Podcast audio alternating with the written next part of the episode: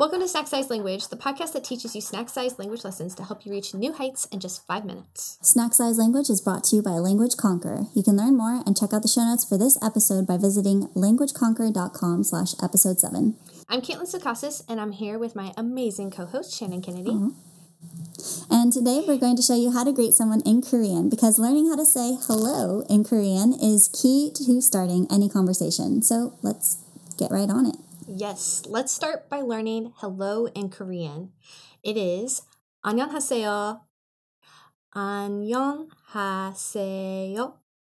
안녕하세요. Shannon, you want to try? Okay. 안녕하세요. 안녕하세요. And this is the formal way to say it. Um, but if you want to say hi in Korean, then it's very easy. It is just 안녕, 안녕. 안녕. It is the exact same thing. You just drop the 하세요. So it becomes 안녕. And if you've ever seen the show Arrested Development, uh, which is how I learned this word, they say that all the time because they think that the boy is saying that that's his name when he's actually saying hello. So that's a good way to remember it if you like Arrested Development like me. Now, if you are saying hello on the phone, then there's a different phrase that you'll use. It is 여보세요. 여보세요. 여보세요. 여보세요. 여보세요.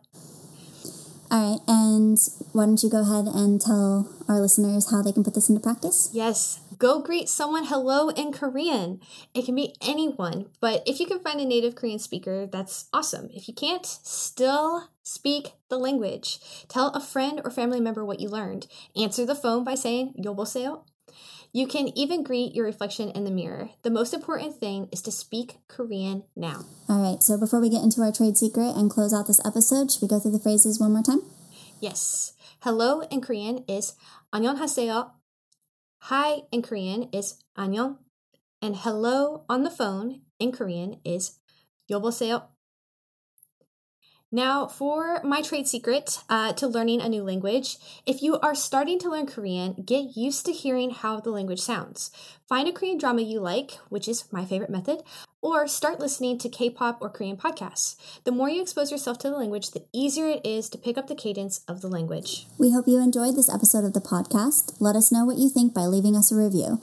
We appreciate your reviews because they let us know what you most like about what we do in the Snack Size Language podcast so we can keep doing more of it. And it also helps other learners like yourself find us. You can share your thoughts on the podcast at languageconqueror.com slash review.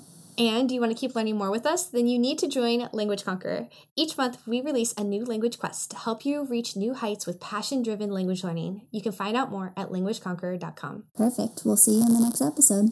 All right. Annyeong. Annyeong.